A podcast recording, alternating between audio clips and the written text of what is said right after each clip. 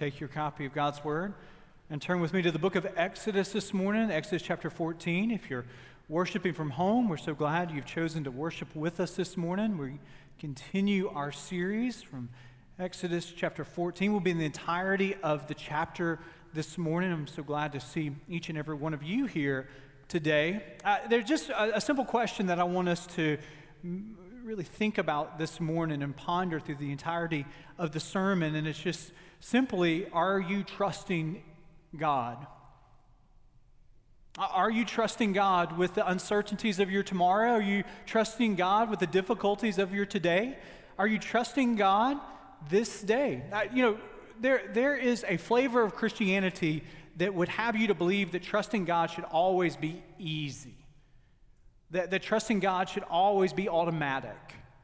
That if you were just faithful enough, that trust would come to you easily. But, but there are times where trust is not easy. Now, there are other times where everything is great, everything is grand. You got the whole wide world in the palm of your hands. Everything is perfect, it's fallen into place. You can't seem to wipe that smile off of your face. Now, that, hey, that's when trusting might feel easy. Uh, that's from the Muppets movie, if, in case you were wondering, right there. There are the times where everything just seems great and grand. It might be easy to, to trust God in those moments, but, but what happens when life just doesn't always fall into place? What happens when it feels as if life is falling apart? It's in those moments that we have to answer the question who are we trusting when it feels as if we're backed into a corner of our circumstances? Who are we trusting when it seems as if life has thrown us a curveball? And that curveball might be the curveball of sickness, or it might be the curveball of obstacles at work. It might be a bitterness that has arisen in your family, and there's no way to soften the heart, maybe of a son or a daughter who's in a foreign land. It's in those moments when we're backed into the corner where we have to answer the question who are we trusting in our everyday life? It's in those moments trusting God might not come easily for you. Well, guess what? You're not the first. If that's where you have been, some of you will be there, some of you are there. You're, you're in good company, you're in biblical company.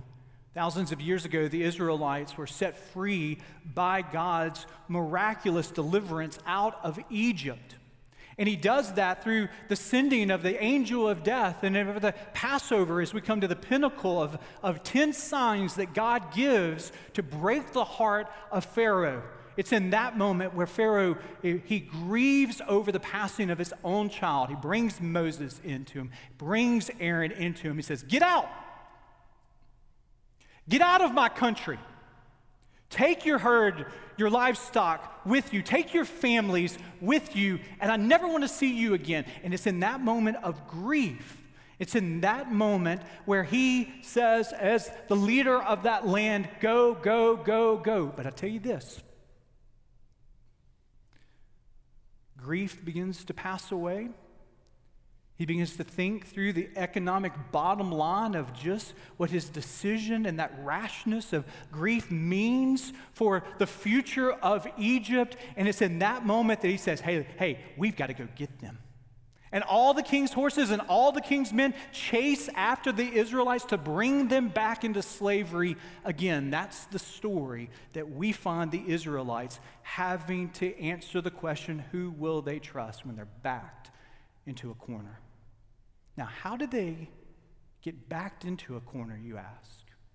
How did they end up against the ropes with the Egyptian army coming down upon them? Who, who led them on such a detour where the, the Red Sea would be behind their backs and the whole Egyptian frontier of desert would be, be before them? How did they get there? Well, that's what we read of in Exodus 14, starting in verse 1. Then the Lord said to Moses, Tell the people of Israel to turn back and camp in front of Pihahiroth, between Migdol and the sea. In front of Baal Zephon, you shall encamp facing it by the sea, for Pharaoh saved the people of Israel. They're wandering in the land. The wilderness has shut them in. And I will harden. This is God saying this I will harden Pharaoh's heart, and he will pursue them. Pharaoh is going to pursue the Israelites, and I, God, will get glory over Pharaoh and all his host, and the Egyptians shall know that I am the Lord, and they did so. This is utter military foolishness. From a human standpoint, the directions that God has given to Moses to detour the Israelites to the very place that they're going to be backed into a corner is utter human foolishness. There's nothing about this plan that the Israelites could see other than using boxing metaphors that God has put them in the corner, up against the ropes and the 600 chariots of Pharaoh that are coming down to bring them back, whether he destroys them or he enslaves them again, that in this moment they are waiting to get a uppercut of absolute destruction. It's foolishness from a human standpoint. But while Pharaoh thinks, hey, I've got them exactly where I want them, it is in this moment that we discover that God is saying, no, I've got you exactly where I want you. You see, it's all hopeless unless we realize what verse 4 tells us that God is with the Israelites as they're backed into the corner, and God has a plan to receive glory over the certain defeat of Pharaoh's army. This is the whole purpose of this to show to the Egyptians and the Israelites alike who is in control. Is it Pharaoh or is it God? Who is most powerful? Is it Pharaoh or is it God? Who will receive the glory? This is the purposes of their detour. Now, the Israelites, they didn't know this. Moses knew it. But the Israelites, you know what they did? As they heard the chariots coming upon them, as they saw the Red Sea here, they saw the vast wilderness around them, they say to Moses, Hey, you brought us all the way out of Egypt. Were there not enough graves there? This is all on you. Do you see what's coming for us? Whose idea was this? God tells Moses, Speak to them my words. And in the midst of their fear, in the midst of their doubt, in the midst of the Red Sea being before them, certain destruction in their future, Moses said to the people, verse 13, Fear not. Stand firm and see the salvation of the Lord, which he will work for you today. For the Egyptians whom you see today, you shall never see again. Verse 14, underline it.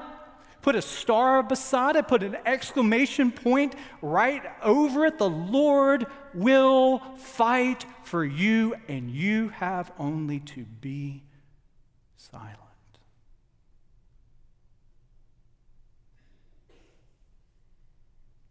You ever been in a situation where you feel backed into the corner? It's in those moments where the human tendency that we have is to try to talk our way out of the situation. The more difficult a situation gets, the more we feel we need to do something. The more difficult our marriage gets, the more we feel the temptation to fight for our marriage. To fight for the first love. You have a son or a daughter that's living in a foreign land, and the more that you think, if I had the right book to read, then I could get through to him. If I had the right punishment to give, then I could bring him home.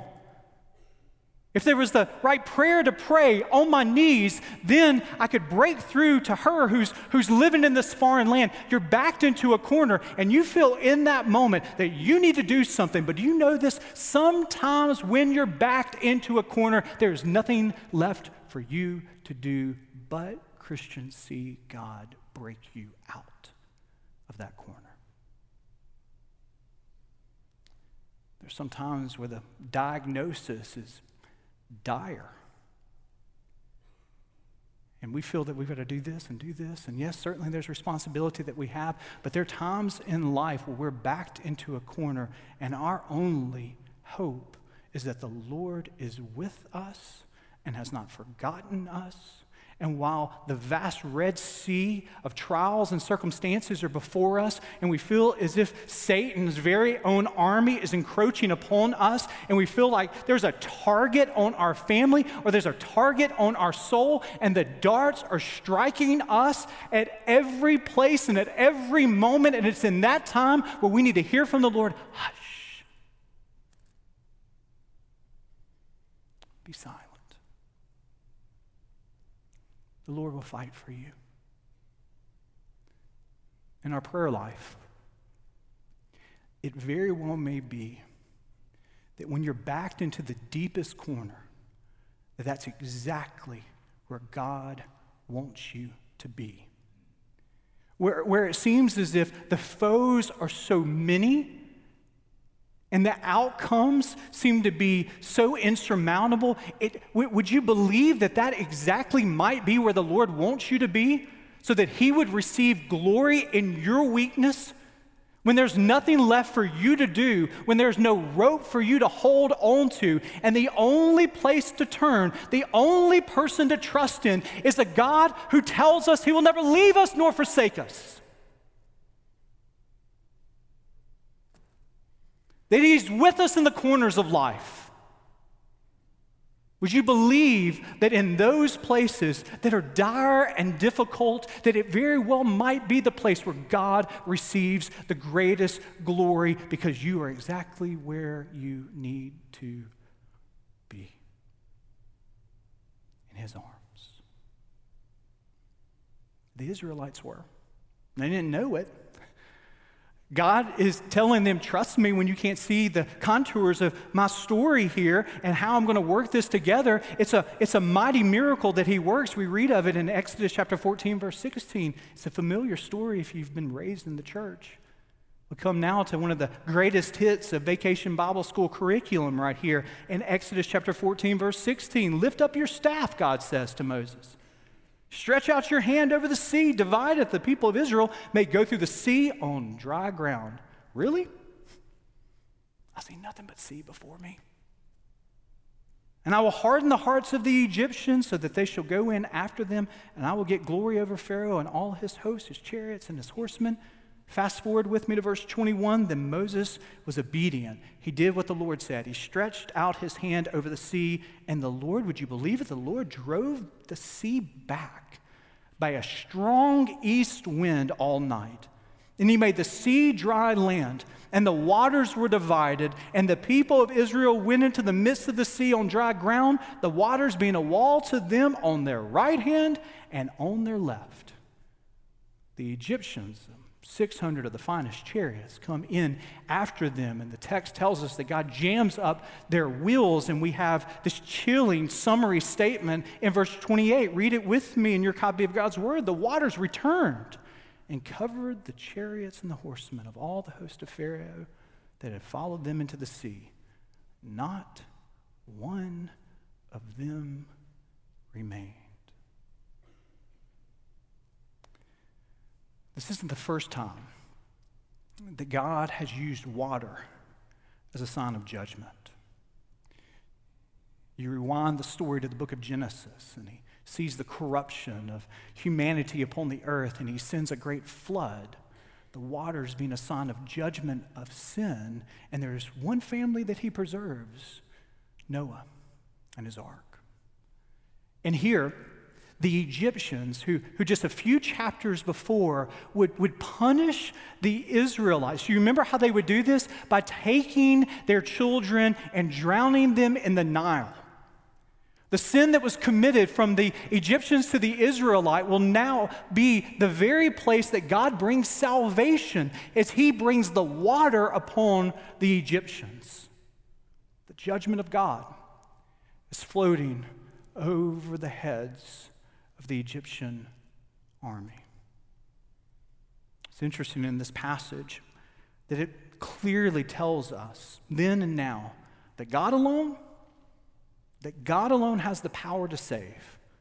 That, that only God could accomplish this, and his power is on full display. This is why it's not surprising to us long before Star Wars and long before Marvel movies and long before all of the, the material that we use to populate sort of big blockbuster cinema, that in 1956, if you're going to make an epic story and Cecil, De, Cecil DeMille is going to, to put on screen the, the biggest story with the, with the uh, special effects that he has at the end of the 50s, he does the Ten Commandments.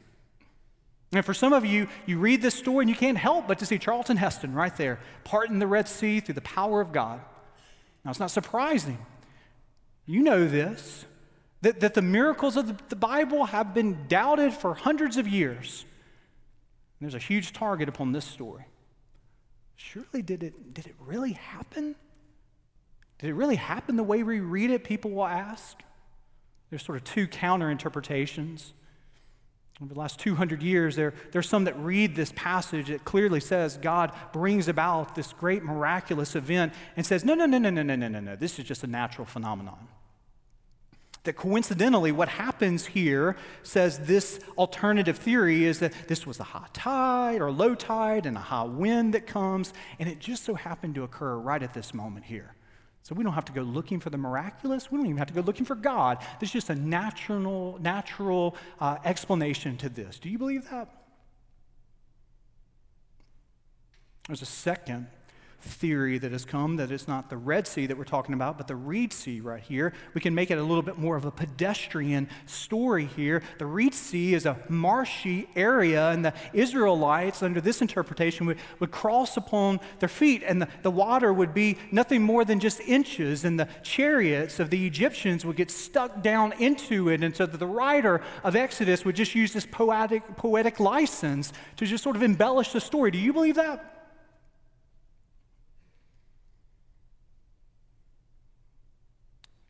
Hundreds of years, have been people that look at anything in the Bible that is miraculous and they, they look at it askance. They look at it with suspicion and skepticism. But I want you to know that the only hope that we have as humans is in a God who can and does do the miraculous. If God can't part the Red Sea, why would we believe that he could raise the dead on the third day? Our hope is in a God who orchestrates the miraculous. Donald Bridges tells the story in one of his books about a young seminarian that comes back to his home church. He grew up in a very faithful African American congregation and he was preaching. The church was so proud. They send him to one of the finest institutions. He's preaching from this story of the parting of the Red Sea. And as it so often occurs, there's, there's give and take from the congregation. And they're helping him preach. And so as he's walking through the parting of the Red Sea, there's a, a, a faithful, stalwart member of the church that, that shouts out from the congregation, Praise the Lord, God brought all of his children through the deep waters. What a mighty miracle. I remind you, this young man's been to seminary. And so he's learned some alternative interpretations and he comes back to his home church and he says in this moment you know maybe i need to help my congregation come up to speed to what we actually believe is happening. And he says well well hold on for just a second. It, it wasn't exactly a miracle. Uh, the uh, israelites they, they crossed through on marshy land and the tide was ebbing and the, the children of israel they picked their way across six inches of water undaunted. The same man in the congregation shouted out, Praise the Lord! Praise the Lord! God drowned all those Egyptians in six inches of water. What a mighty miracle.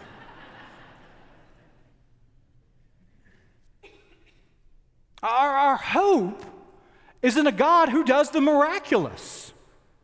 Our hope is in a God who parts the sea. Our hope is in a God who defeats death. Our hope is in a God who defeats the Egyptians. Our hope is in a God who looks at insurmountable obstacles and says, That ain't nothing to me. Pharaoh, 600 chariots, death in a tomb. That ain't nothing for me. Our hope is in a miracle working God who parted the Red Sea then and who parts the Red Sea now.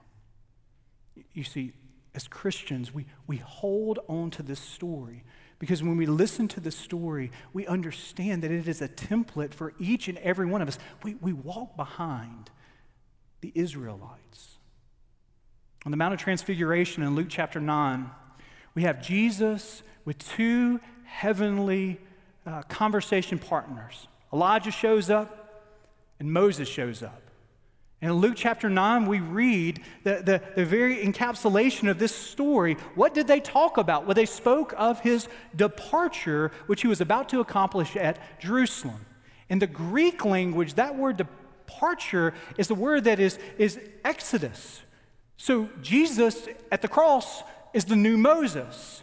What Moses does in the Old Testament, Jesus ultimately does in the New Testament. And for each and every one of us who are followers of God, we need a victory over a greater Pharaoh. One who enslaves us to sin. We need to be set free from Egypt. It's called the world. There is a hold on your soul, and there's a hold on my soul, and we are in bondage. But praise God on the third day that Jesus was raised from the grave. And for each and every one of us who follow the new and the greater Moses Jesus, we've walked through the water of the Red Sea. And what separates us as sinners from the other shore of the holiness of God is only one who has parted the sea from hell and eternity from sin and holiness. He is the one who has made a way. Have you followed him? Have you trusted him as your Savior? He has parted the sea and he has brought about hope against death, hope against sin, but we must trust him. Have you trusted him? 1956, Cecil DeMille is showing the Ten Commandments. In 1956, President Eisenhower is, is changing our country's motto to In God We Trust. How, how do we help people remember that? Eisenhower places it upon our own currency. So that, so that every time we pull out our wallet and pay with cash, we could be reminded of the aspirations of our country. In God we trust. Now, we're tempted this morning to, to think about how, how we, as, as citizens of this great country, are, are living under the umbrella of that motto, or we're living up to it, or we're falling short of it. But I think a better question is is in God do you trust? Who are you trusting? When you are backed into the corner of difficulty, when sin seems to have the upper hand, when sickness is encroached upon you, financial difficulty is around you, when, when life seems as if there's nothing before you but the insurmountable, who are you trusting? Are you trusting in your ingenuity, in your might, in your strength, are you trusting in the one who would say then and say, says now, hush? I will fight for you. In God we trust. Is it true of your life? And is that true of my life? Let us pray.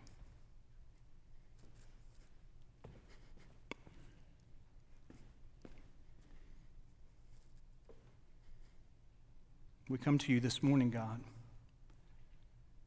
and we have to answer the question who do we trust? Do we trust that you would fight? Fight for the future of our family. Fight for the future of the uncertainty of what we might face. There's some of us that are facing what seems to be insurmountable obstacles. We've reached out, we've tried to reconcile with that loved one, with that coworker, with that family member to, to no avail. And it's in this moment that we realize it is only you that can break the heart of bitterness. There are some of us in this room that are doing a whole lot of strive and a whole lot of fight and a whole lot of doing, and we need to hear from you. Hush, hush, hush, hush. I will fight for you. Lord, would you fight for the purity of our marriages? Would you fight for the obedience of sons and daughters who are living in foreign lands coming back. We pray, would you, would you fight for them to bring them back to repentance? Would you, would you fight for us when, when a, a sickness seems to be overwhelming us and we're, we're drowning in the sense of uncertainty? Will you, will you fight for us when, when doubt and disbelief, they, they seem to have the upper hand and we seem to have nowhere to turn? Would we trust you? That you're not surprised. And it's in our weakness that your strength will be manifest. We pray this in the name of Jesus. Amen.